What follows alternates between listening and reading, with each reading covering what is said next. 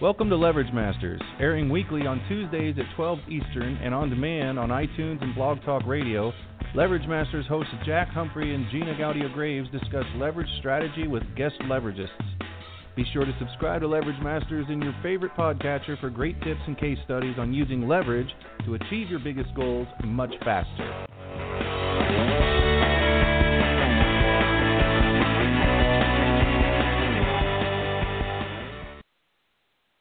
Well, welcome everyone to another episode of Leverage Masters. I am your co-host, Gina Gaudio-Graves, and along with my co-host and all-around partner in crime, Jack Humphrey, we are the co-founders of the leveragists dot com and Divizio dot com, the all-new affiliate network for companies doing good. How are you today, Jack? Spectacular. It's trying really, really hard to finally be spring in Indiana. Well, that's a good thing, isn't it?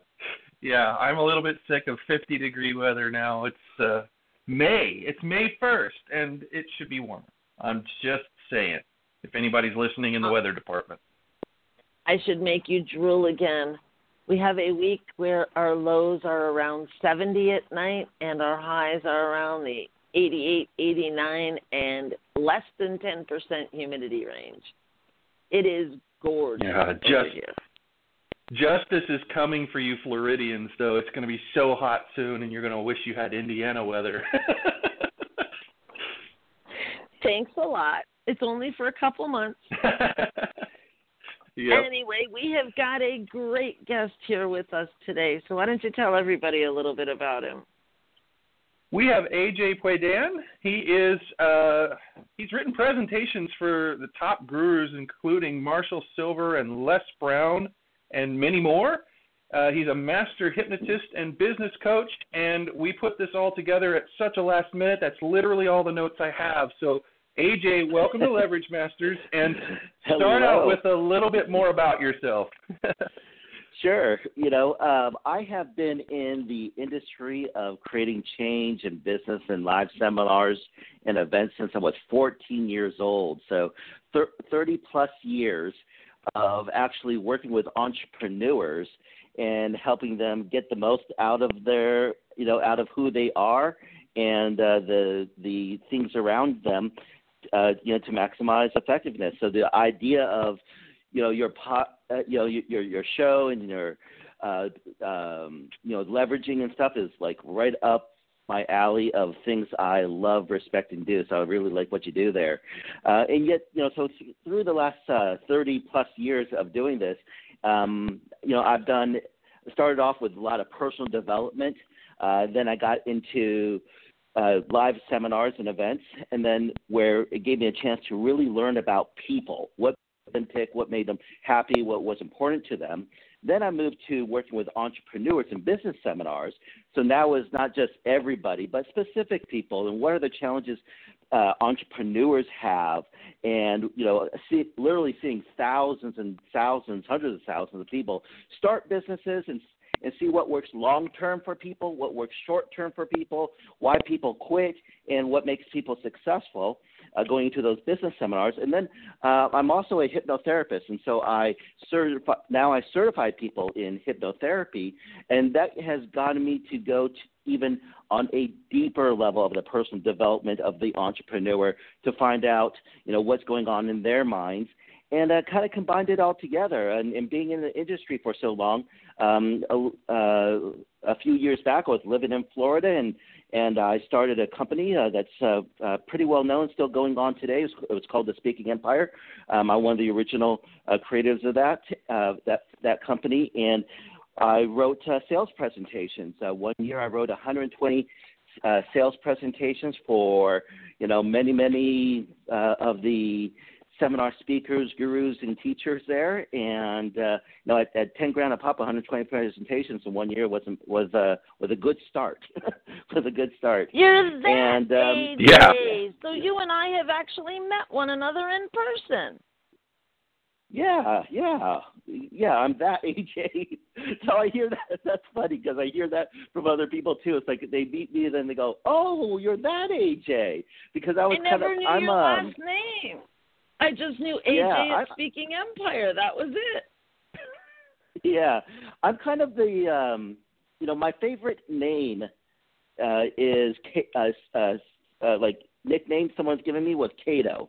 And Kato was like the sidekick to the Green Hornet. He wasn't a superhero, but he was a superhero superhero. He helped he helped people, those people get up there. So I've, I've always been kind of like the man behind the scene of things and uh, of big companies and, um, you know, uh, big strategies. And that's me. Well, plus Kato was Bruce Lee, cool so guy.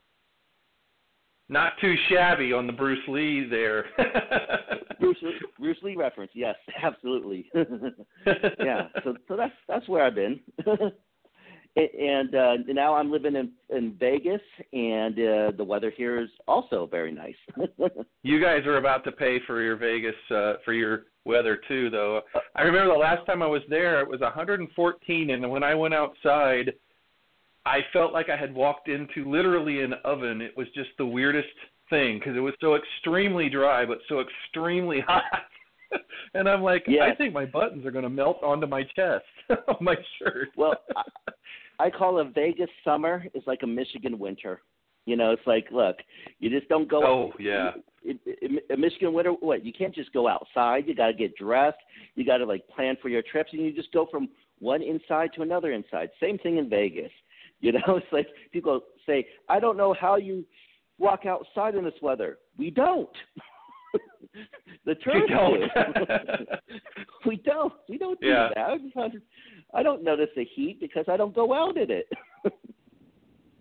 But what, what's yeah. nice about Vegas is, I... um, you know, uh, you know, from a leverage point of view, it's like when I was, um, uh, you know, in Florida, I was kind of seeing the same people, you know, kind of again and again.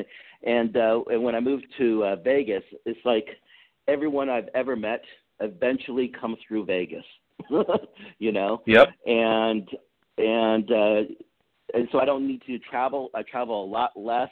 Uh, there's so many speak, you know, people do events and they come to Vegas. So, so um, I'm off, you know, it's easy for me to do that. And so it's been a, it's been a good position, good place for me to be for, for my business.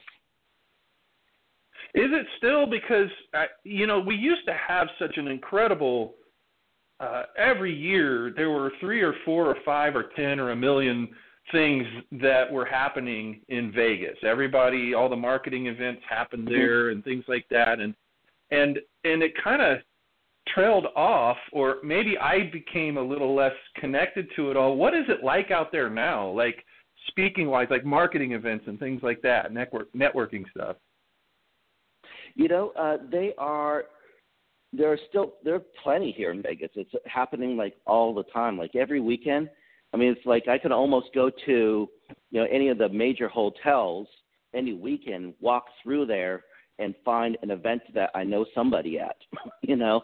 So yeah, there's, there's still a lot here. What I've noticed as a trend uh, is that uh, a, a lot of speakers are uh, like, there's a lot of speakers that live in Vegas, Uh, but they don't speak in Vegas. There's a lot of speakers that used to live in San Diego, but they don't speak at home because they travel so much. The last thing they want to do when they get home is work and speak, yeah, so they don't speak in their own city. However, lately the trend's a little bit different. People are like, I don't want to travel anymore. San Diego's beautiful. They're going to come here. And so now there's more events in San Diego, and, and uh, people are holding more events at their in their home, you know, in their hometowns. You know, uh, because of that. So I think there's yeah. a little trend there uh, that's uh, kind of changing. Some of the destination cities are, are a little bit different there. Well, it's kind of it's cool enough for Billy Idol and everybody who's, you know, uh, in residence in places like Vegas. You know, they they're mm-hmm. playing sort of at home. At least it's their temporary home for four years or however long it lasts, right? Mm-hmm. Yeah, yeah. So Vegas is like. Um, It's got the best of everything. I mean, it's a destination place. So people are saying, I don't know how you live in Vegas. Well, we don't live on the strip. We don't live at the casino, you know. However, when we want yeah. to the best, you know, shows, the best restaurants, um, you know, they're they're here. They're here. Yeah. So it's, so it makes it easy. Yeah. So, you know, one one thing is uh, I think positioning, being in the right place at the right time. uh, and being in proximity is like a big key piece to business. Uh, I can't tell you how many times for myself or my clients that, you know, it's like uh, when I speak to speakers who have been in the industry a long time, and we talk and we're, you know, we're having drinks, you know, uh, on the pier or, or, you know, at the bar or something like that, we're t- telling war stories. You know, we all talk about that, uh, that big break that just so happens about being in the right place at the right time, you know, and uh, yeah. So positioning in proximity, very important. Yeah, I remember an article yeah. I wrote long, long ago uh, titled Creating Your Own Luck.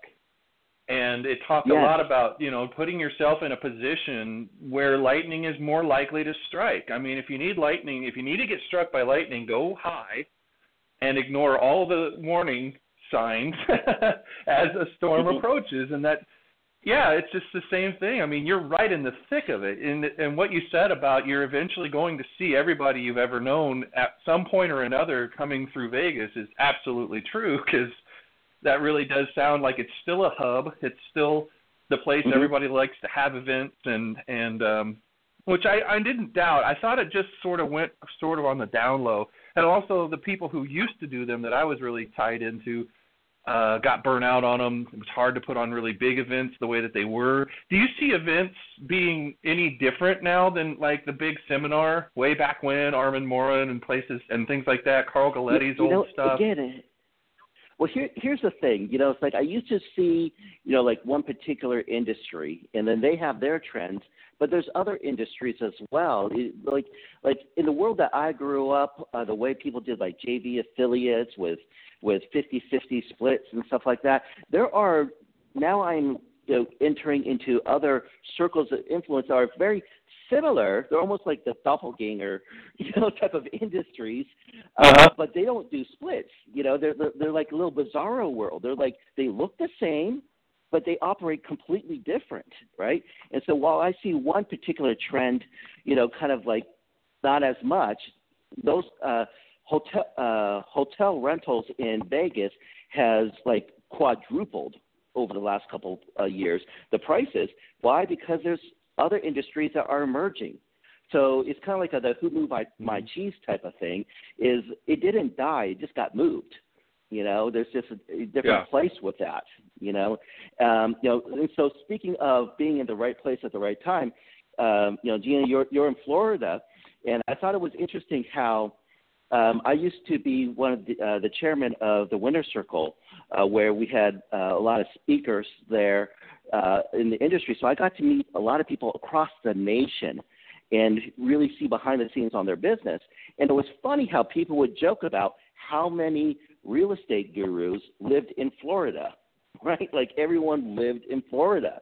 And why was that? And, you know, I have a, have a theory of that. You know, if you were an act, wanting to be an actor and you live in Montana, you're going to have a problem, right?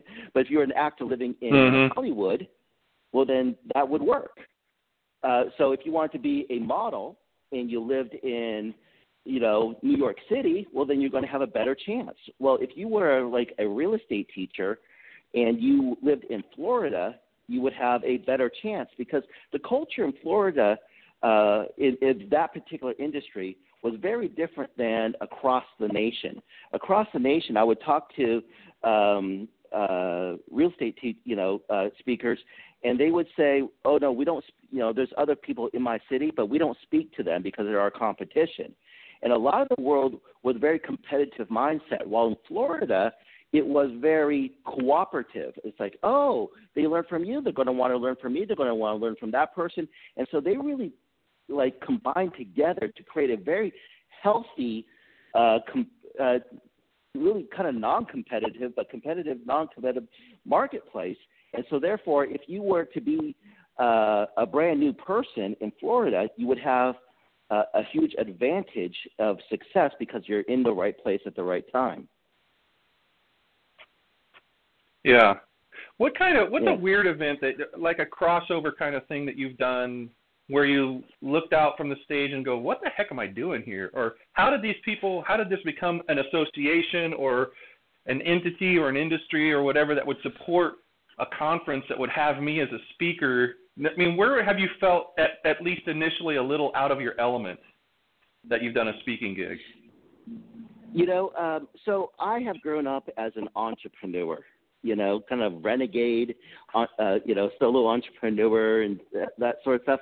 So sometimes around um, around uh, some corporate uh, things that are very, very corporate, uh, sometimes I don't quite personally identify with them as much. Um, but the one that kind of really surprised me uh, is I went to this uh, this bloggers uh, event, and it was, oh, boy, like fifty, maybe eighty thousand people, with a lot of people. And um, wow. And I, yeah, and at first thought, I thought, oh, I would totally fit in with this group. This would be like great, right? But this was this was more of like the general market. So this wasn't like bloggers who understand business and were very successful. So so uh, so this got the sense to where I got to reach like the other ninety percent of the people, and uh, the idea of growing was. Um, Uh, well, it, it wasn't part of their culture. like, like, you know, uh, this. Yeah. You know, uh, I was I was very business. It was like they were very against selling. You know, uh, in a, in a, uh, selling or or. Yeah, exactly. And, and it's like, well, then how do you how do you grow? You know. Oh yeah, the uh, blogger know, the blogger community. So that was that might have been early on, right? Because.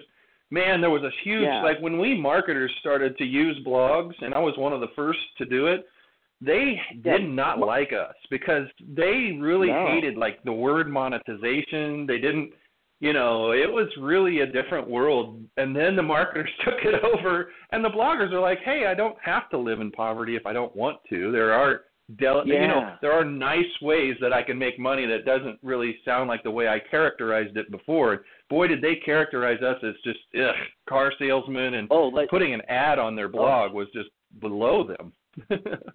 Oh, yeah, totally.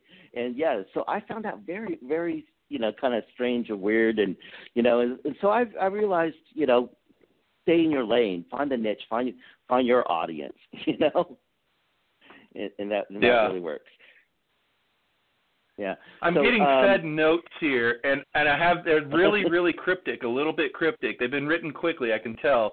Uh, sure. Ask about the reason he photo shoots in the rain box for Warrior two point oh and in the desert on the mountains. I don't know what that means, but I've asked you. Oh, well, you know, as uh, as uh, social media goes, um, uh, you know, or, or in business in general, I, I think you know marketing. Has uh, is evolving to more than just you know the, the copywriting that we used to do. Uh, we have to be more interactive, more entertaining. Uh, with social media, uh, you know, I mean, there's uh, you can't just like put out an email anymore. You've got to engage in, in those sort of things. And so I had a photo shoot. You know, so the, this just creative ways of uh, getting more attention. And uh, the photo shoot I did was a, was called a rain shoot. And um, we came up with a fourteen-part series of, of these photos that would be, like, really kind of killer. And, it, and we took the, the concept of the hero's journey of, of writing a, um, uh, a bio and, and what a person would go through. And we took these photos that were in um, – uh, uh, Inside an inside studio where he literally made it rain on the inside of the building, right? And so we're taking these but, great but photos. But not on that nice Mac. Like, oh, well, yeah, that's I'm, funny because everyone, every time I show that picture, everyone says, "Did you really get that computer wet?" That's that's one of the first things everyone says about it. Yeah, man. Hey, just that. For everybody's reference, okay. uh, uh, go to warrior two oh dot com and you can see the picture I'm thinking I'm I'm I'm looking at, and that uh, A J yeah. is describing. Warrior twenty or warrior the number two and the number yeah. zero dot com. Warrior two oh. Yeah.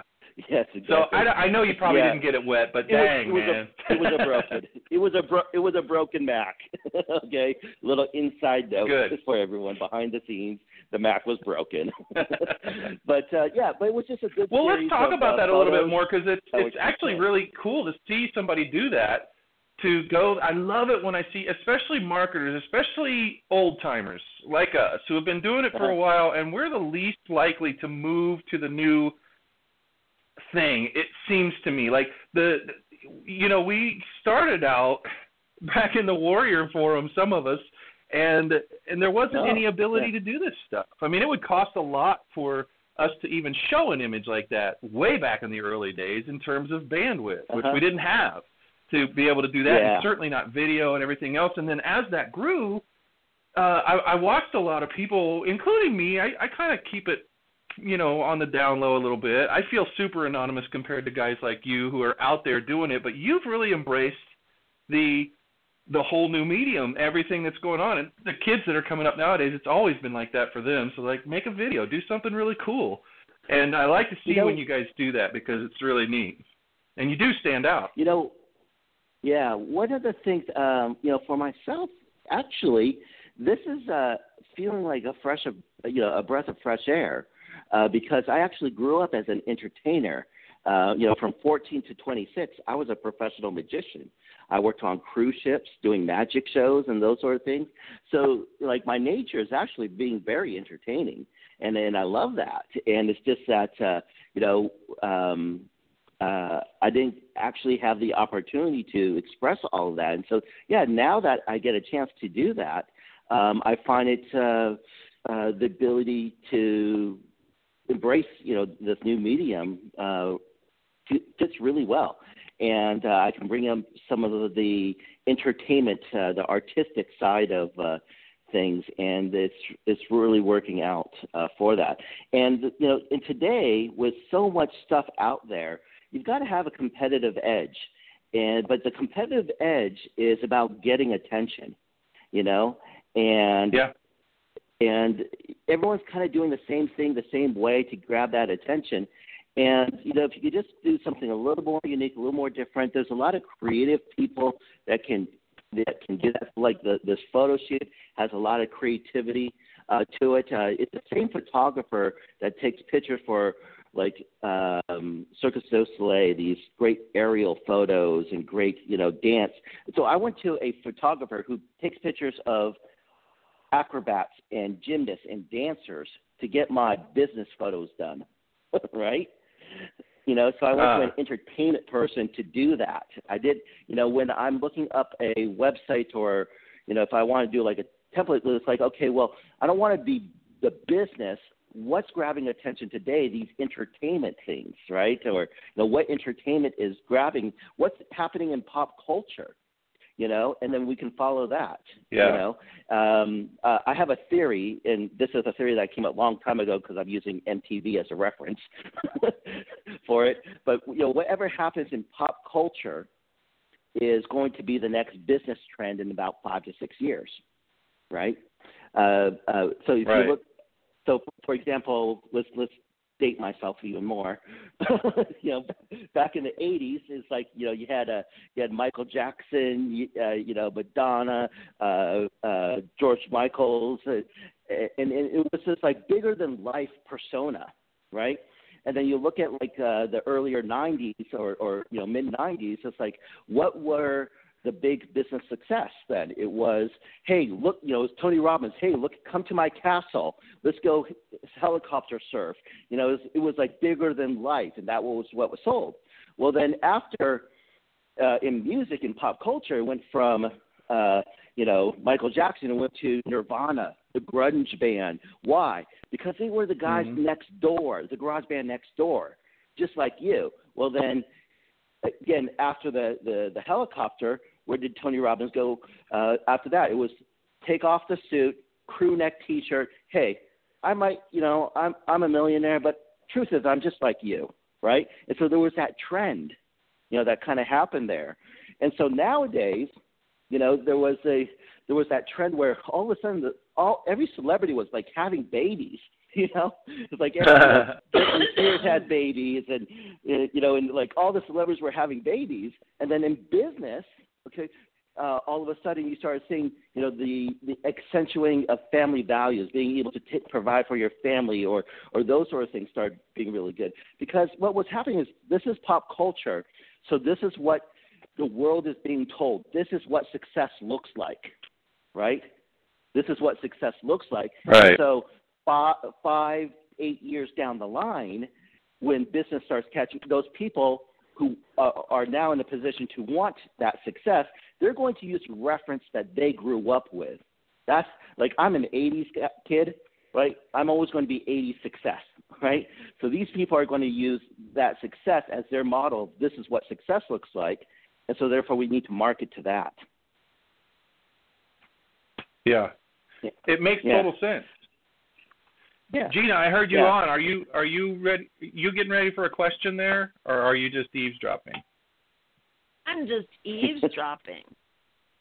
No, all right. So I just you, heard you back there. I'm like, uh oh, she might be getting ready for something here. I don't know how you uh, heard me. I was on mute.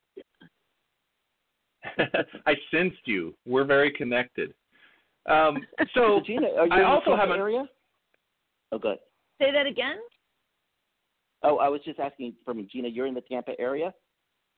No, I'm down in Fort Myers, but I get up to Tampa oh, quite Myers. often. Okay. Okay, fantastic. I, I, I lived in Fort Myers for a little bit. Very good. Well, and you're in one of my very, very favorite places in Vegas these days. I love Vegas. Yes. Haven't been there in a while. Got to get back soon. I think we might be knocking on your door pretty soon. Hi, it's Leverage Masters. Uh, we're at your gate. We're coming up. Well, I, sh- I probably shouldn't All say right. this on your show, but I have this I have this uh, belief that every time I think don't say something that I need to say it. So I actually have two houses in Las Vegas. So I was living in Tampa, Florida, and Las Vegas at the same time. Uh, and I love the idea of having two homes. It just it just really worked because I was always in Vegas. Uh, every other month, and it was cheaper for me to pay for another mortgage than to pay for a week hotel every other month, right? You know, and so uh, when yeah. I moved back to Vegas, uh, I got so used to having two houses, I just kept them. So I have two houses here in Vegas, and one's a business house, and I always have uh, my business friends. Uh, yeah, they do knock at my gate and say, "How are you?" and and then uh, and then I have them stay with me. Nice. Yeah, you probably shouldn't yeah, so have said that because, uh, Gina, what are you yeah. doing next week? Let's go to Vegas. Well, you it's been so long since I've even uttered the words, let's go to Vegas or we're going to Vegas. I, it's been a while for that me, too. That would be awesome, Dad. There are another – there's another well, note here. Ask him about okay. Ask him about the methodology of subconscious and conscious, overcoming self-sabotage. Mm. I'm supposed to ask yeah. you that, and now I have. Yes, absolutely. Um, you know, so over all these years of working live events, working with entrepreneurs, um, I'll tell you, I, I have a great admiration for entrepreneurs. They are today's warriors. They are the ones who go out, and they're, they're, they're learning a skill. They're learning a way to provide for their family, for their lives. Like, they're, they're amazing, and, and I, I often talk about their goals and their dreams.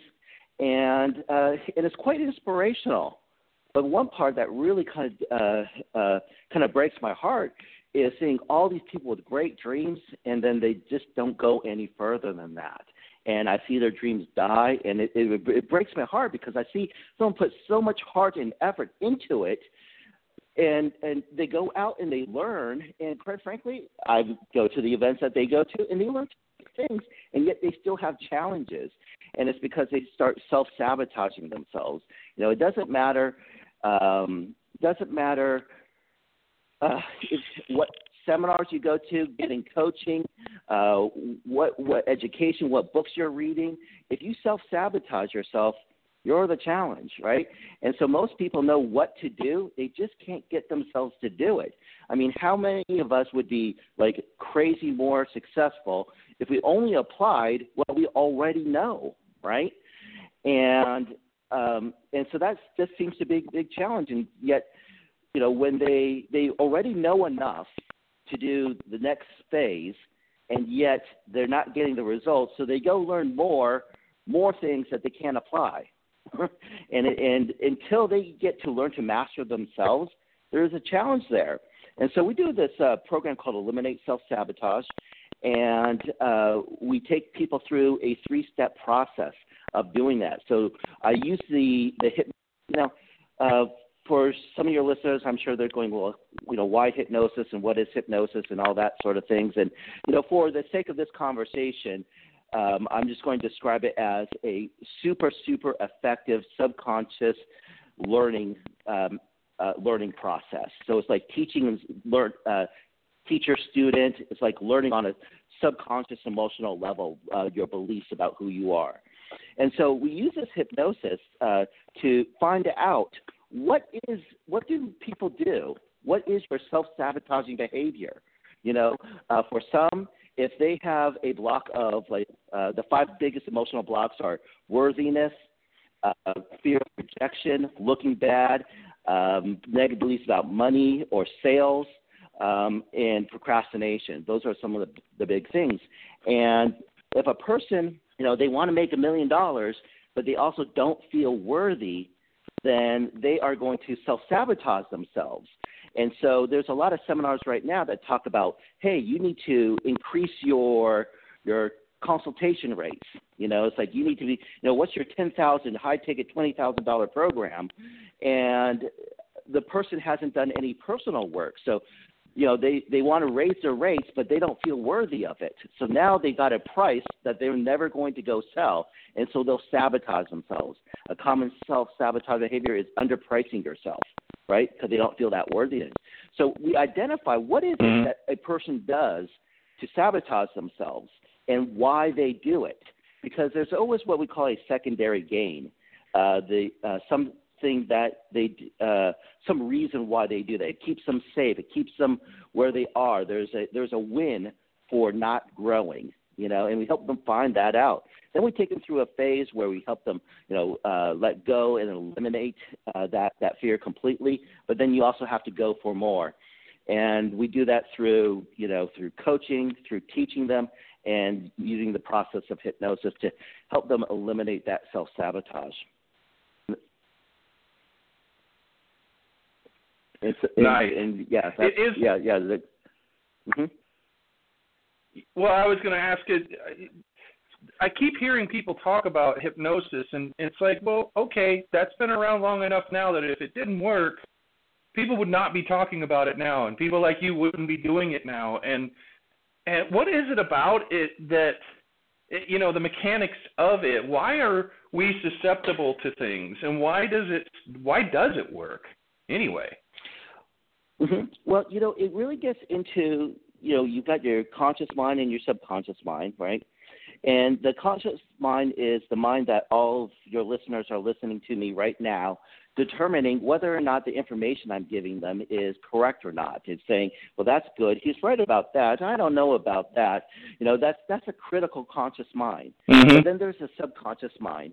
And that subconscious mind is more like a computer. It's, uh, it's non-critical. It just takes in information, right? And, uh, you know, like garbage in, garbage out, you know, good programs in, good programs out. But it's the part of your uh, mind that tells your heart to beat, your lungs to breathe, what actions you take on a natural and regular basis, fifteen hundred words per minute telling you who you are and who you aren't. And so before you even, you know, go up and talk to someone about that next business deal, you've got a subconscious belief that's natural that you don't even have to think about, and it's already going to think for you about who you are, what you know, what's going to happen, and it controls it controls the whole entire show. And so what the hypnosis process is is set aside the critical factor of that conscious mind, the part that um, that makes all these uh, you know critical decisions, and getting to the subconscious part, which is more of emotional Uh, charge, and, and starts dealing with that and and relearning, reprogramming uh, them to re to see things in a different way, to uh, to change everything. So you know the result of changing our beliefs is is absolutely everything, because what people want is they want a new result. They want something different in their life, right? And the only way they're going to get it is by taking different actions and behaviors. In other words, you take one action, you'll get one result. You take a different action, you'll get a different result. You know, uh, you you make a uh, a business offer, you'll get a result. You don't make the offer, you'll get a different result. Or maybe you take a certain action, but you do it ineffectively or effectively, that will change that result. So if we could just change our actions, we'll get the results that we're looking for. Well, what affects our actions? Uh, something that highly influences that is our emotions. And so with our emotions, if you are optimistic and, uh, you know, confident and and positive, the action when you are negotiating that next business deal will be very different than if you are in a fear place. You know, if your emotion is uh, pessimistic and you are doing that uh, business negotiation, you're going to get a different result. And so now it's a matter of let's manage our emotions. That will uh, influence our actions and influence our results in our life. Well, then how do we manage our emotions? And, uh, you know, a big key piece about managing our emotions is our beliefs, right? So if we believe we're worthy, our emotions will be different, our actions and the results. And if we believe we're not worthy, well, then uh, that also changes our emotions, actions, uh, actions and results. So now we just have to get yeah. into changing our beliefs, and that's where the hypnosis comes in. The, um, I particularly teach a lot of regressional hypnotherapy, Uh, where we where we go into, you know, times of childhood and lessons learned, because most of our programming is done before eight years old. And what we learn about money, what we learn about who we are, what we learn about, you know, uh, life uh, generally comes from that. And we get these beliefs about, you know, uh, you know, money, is it a good thing or is it, you know, uh, an evil, the root of all evil, you know, which one is it, you know, and that influences a lot, yeah. a lot of things. Yeah. What about just what about daily attitude? This morning on my walk, I kicked my mind's butt because I caught it thinking about uh, a lot of negative stuff, just negative, uh, about things that I could clearly and easily see the positive side of, and I, and and my mind was choosing the negative, and I I chastised myself for it. I'm like, hey, it, when you talk about managing your emotions, managing your thoughts and action, you know, and the actions will follow. After that little mental butt kicking I gave myself, I took back control of my thoughts. I took back control so that I could just opt to see the bright side of everything I was thinking about, and then it just dovetailed into all kinds of other stuff. And I came home, and I've already had a more productive day than I did in the last couple of days.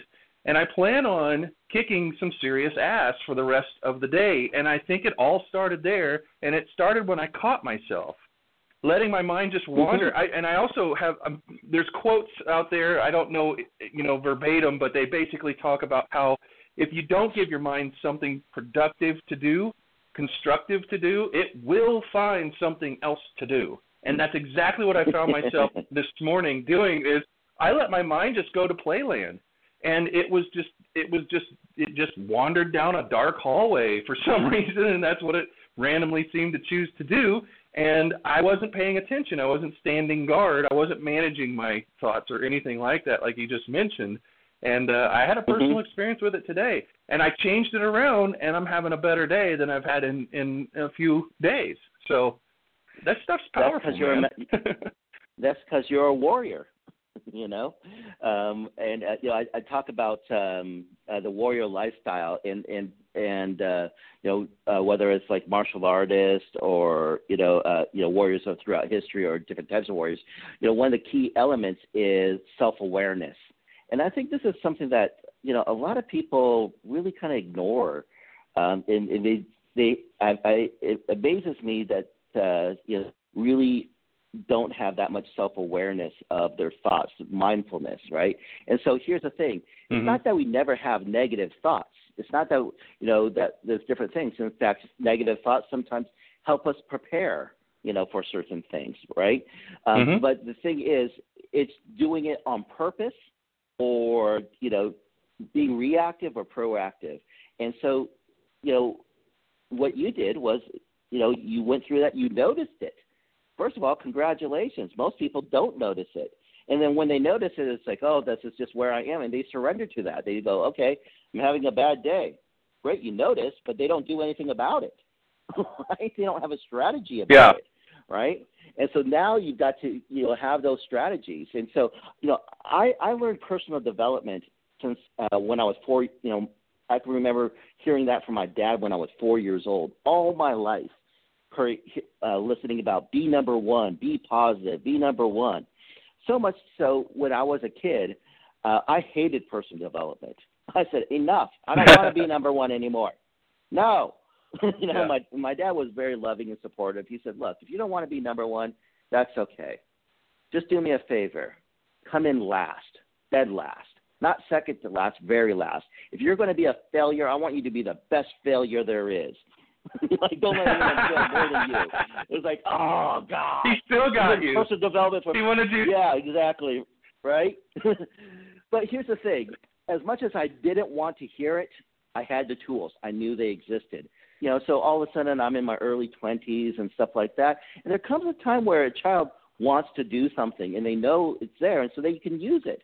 And so we go to these personal development seminars. We learn different tools and strategies so that you could do, so that you today could be walking, re- catch yourself, realizing it, but then you know what to do. You know how you have the experience. You have the experience of shifting your mindset into something productive, right?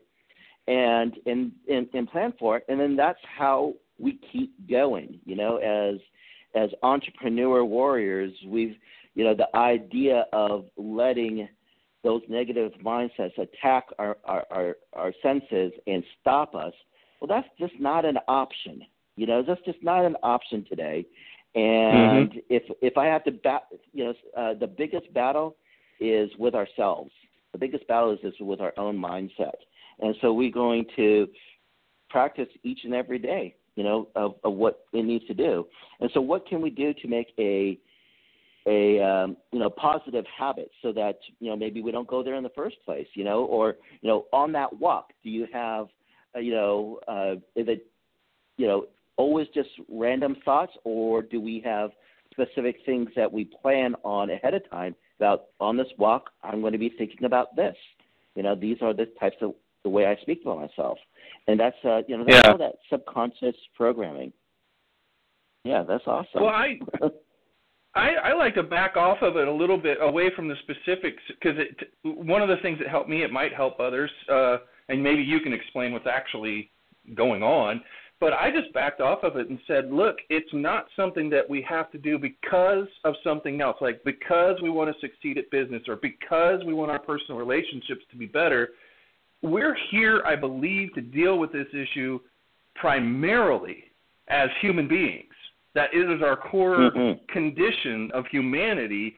To we've been given a great gift with this intellect and this ability, logical thinking and, uh, you know, all of these things. But it also comes as a curse if you don't understand that the primary reason we're here is to wrangle that sucker, to get on the back of that horse and – you know, and ride it, you know, down the beach and without a saddle and not thinking about how dangerous that is and do it. But I think you know, a lot of people, I did, I, I treated it like something on the side, like a side item, you know, just, you know, broccoli or something oh no, like that. Amazing. And it's not the broccoli of life. It, it's life itself. Yes, yes, absolutely. I'm so glad that you said that because I actually recognize that as a business trend as well. You know, uh, you know, uh, back, uh, you know, before before real estate crash, everything was about the money. You know, the money, the money, money, become multimillionaire. And mm-hmm. I'll tell you, from a business trend nowadays, um, people don't want to hear, "Hey, this is how you become a millionaire." You know, uh, the, people are really just wanting lifestyle. You know, what they want is an enjoyable yeah. lifestyle, and what the, what they're getting. You know, as much as, "Hey, you need to do this to be successful." That's still kind of an external thing, you know, to, to become the right. millionaire is an external thing, or to, to do these things are all kind of external things. And um, and it will always be kind of looking outside of yourself, you know, for that. For that. And the whole uh, program, uh, I've been saying the word warrior because my program's called Warrior two point oh. It's the next evolution of, of personal leadership. And it's about no longer source. It's about sourcing more internal, you know, self-motivation. That way I don't need to go to another seminar to be motivated. I can motivate myself, you know, self-inspiration, self-accountability, you know, self-coaching, self-learning, you know, self-responsibility, self-discipline, You know, all these things where we can start sourcing a lot of that on the inside of us uh, and, and realize if we could just be, and then for, for my instance, be the warrior, well, then I don't need to strive for anything else. Everything else comes into play. Uh, uh, uh, all this, the right amount of success, uh, you know, from uh, a materialistic point of view comes out, the right amount of business success. I get to be exactly who I want to be, and the rest of the world shows up and aligns itself with me instead, you know, because yeah. that's what I'm striving for, the best me, and then the world aligns that instead of me shifting to everything else in the world, which is exhausting, quite frankly, right? You know? Well, yeah, but, yeah. but it's like behind – it's always behind the eight ball. It's you're not even living life yet. You're not at ground zero yet. You're not at the starting line yet if you're – working and it's all external like you're describing. You haven't even – all you're trying to do is become a fulfilled, productive human being. That's basically a new car off the lot with a tank of gas in it. And and when the way I was doing it, the way I used to do it is I had a beat-up old beater. It had no gas in it, and I'm trying to live life. I'm trying to succeed, and I don't have the, the tools. I didn't have the tools to just be a mm-hmm. normal human being with and really be aware, self-aware, aware of all of our power, aware of all of the things that we can do to all the self stuff that you that you mentioned, the big long list. It, that is all yeah. just to get to the starting line. And I see people spending almost their whole lives behind the starting line with the old jalopies, half a tank of gas, thinking they're living sure. life. And they haven't even begun. Because once you get to that level, I've watched, you know, people that you work with, I know – And, and people that I've worked with, that that they are past that. They're already way down the track because they've got all that crap in order, and then they began to go from there, and that's when the really big stuff happens. And it seems like you can track that with successful people around you. You can track, well, they got started a lot sooner, and what I'm tracking when I'm doing that is that they seem to be actualized. They seem to be they seem to be all here, and they seem to know how to handle this physical reality that we've been given and how to deal with thoughts and emotions and everything else. And then they take those tools, start at the starting line, and go live life, which means success in business and everything else. And I just see a lot mm-hmm. of people like you described were just doing all the time. They think, well, I just need to get somebody else to help me. And that might be true in context, but you shouldn't always need somebody else. Like somebody needs to help yeah. you, and then you're done with that. You're done with that, and you go on. Yeah, yeah, yeah. You know, the idea, um, you know, so I kind of look at like uh, like this this journey goes back and forth between, you know, uh, uh, extremes, and and uh, this journey is because it's like layers. It's like how many times have we have we started over again, right? And then and then yeah, like yeah. certain mountain, it's like over and over again. We're we're like you know. I'm like in my fourth phase of life right now, you know, and, and uh, life is very different than before, than before, than before. And so I could see some people where like one person might look like financially successful in one way. And here's another person who's been doing way, way longer. And they seem to have almost the same amount of success. But the reality is, no, they don't. You know, they might have the same amount of financial success, but this other one is way more well-balanced, way more happier, way more this, and that took life experience to make that happen.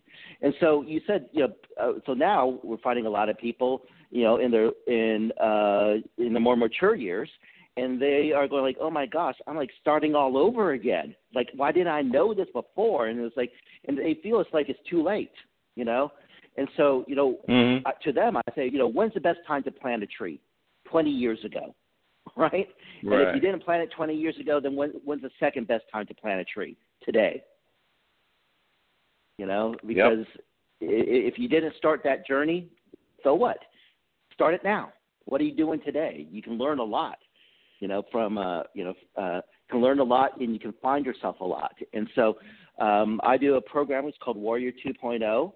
And uh, the whole, if I looked at the word warrior in business, uh, if I Google that, number one thing that comes up on many, many pages down is Spartan. You know, like this idea of a Spartan warrior, this fighter, mm-hmm. this, you know, this that that three hundred image. Yeah, exactly. And um, My idea of Warrior two point oh, the evolution of that is, no, it's different.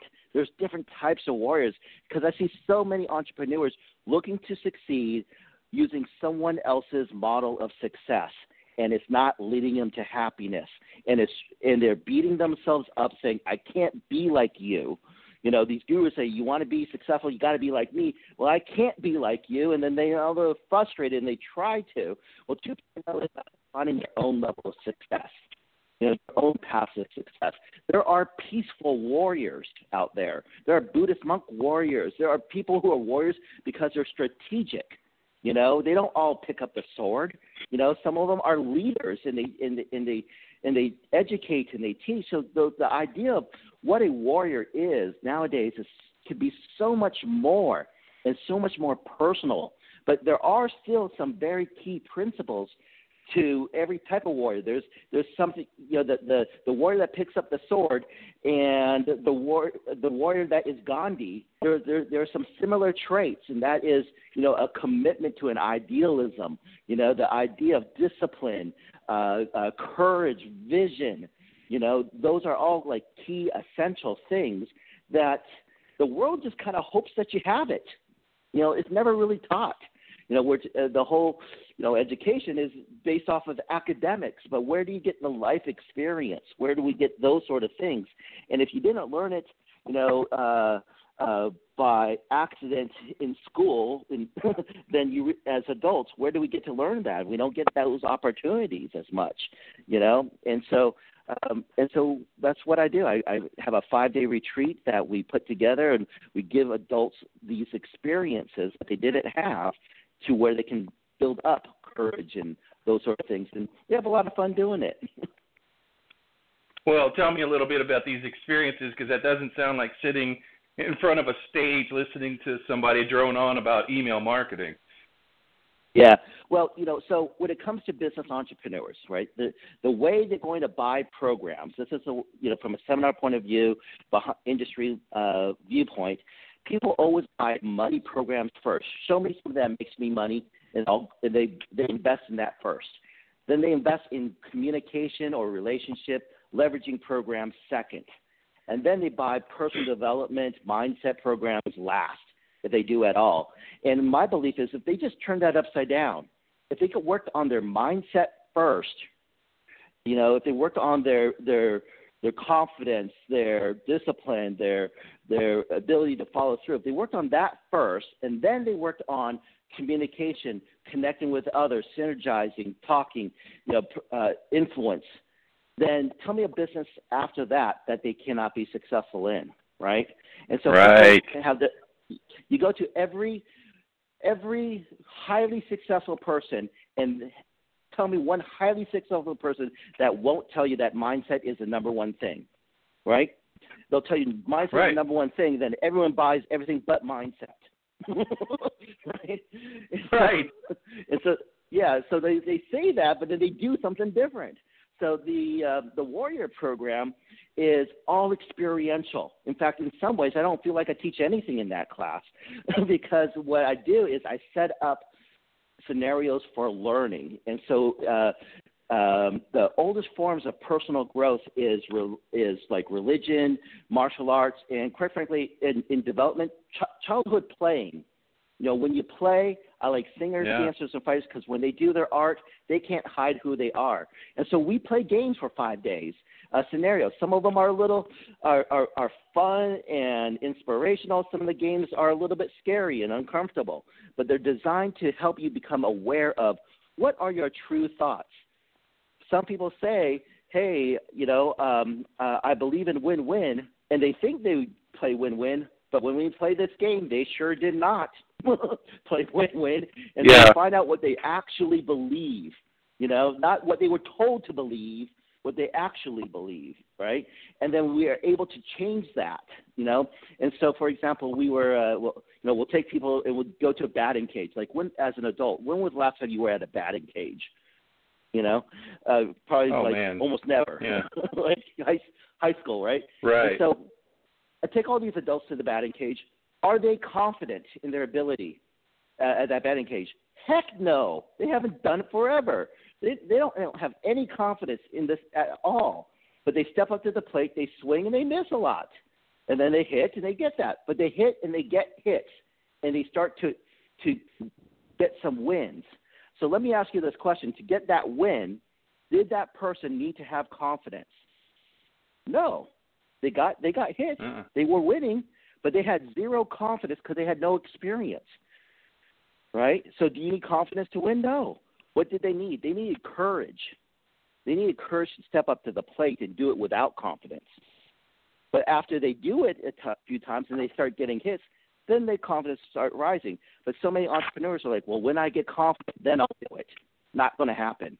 Yeah. You got to be able to take action, you know, and have that courage beforehand. So we do a lot of high ropes course, do a lot of emotional, a lot of healing, a lot of eliminating the self-sabotage, a lot of the programming that I've been telling, talking to you about today, we do we do at our uh, five-day retreat that we do. Where where do these things happen? Um, well, I've been doing this twice a year, every year uh, for almost over twenty years, right? Wow. And so through this, I've been seeing a lot, yeah. And um, a majority of them, uh, uh, the first few were in San Diego, but the majority of them are here in Las Vegas. However, uh, I am doing one special one uh, uh, coming up very, very soon uh, in June. Uh, in Seattle. So it's the first time I'm taking it outside of Las Vegas and uh, bring it to a uh, bring it to a new city. So uh, yeah, it's a it's a five day retreat.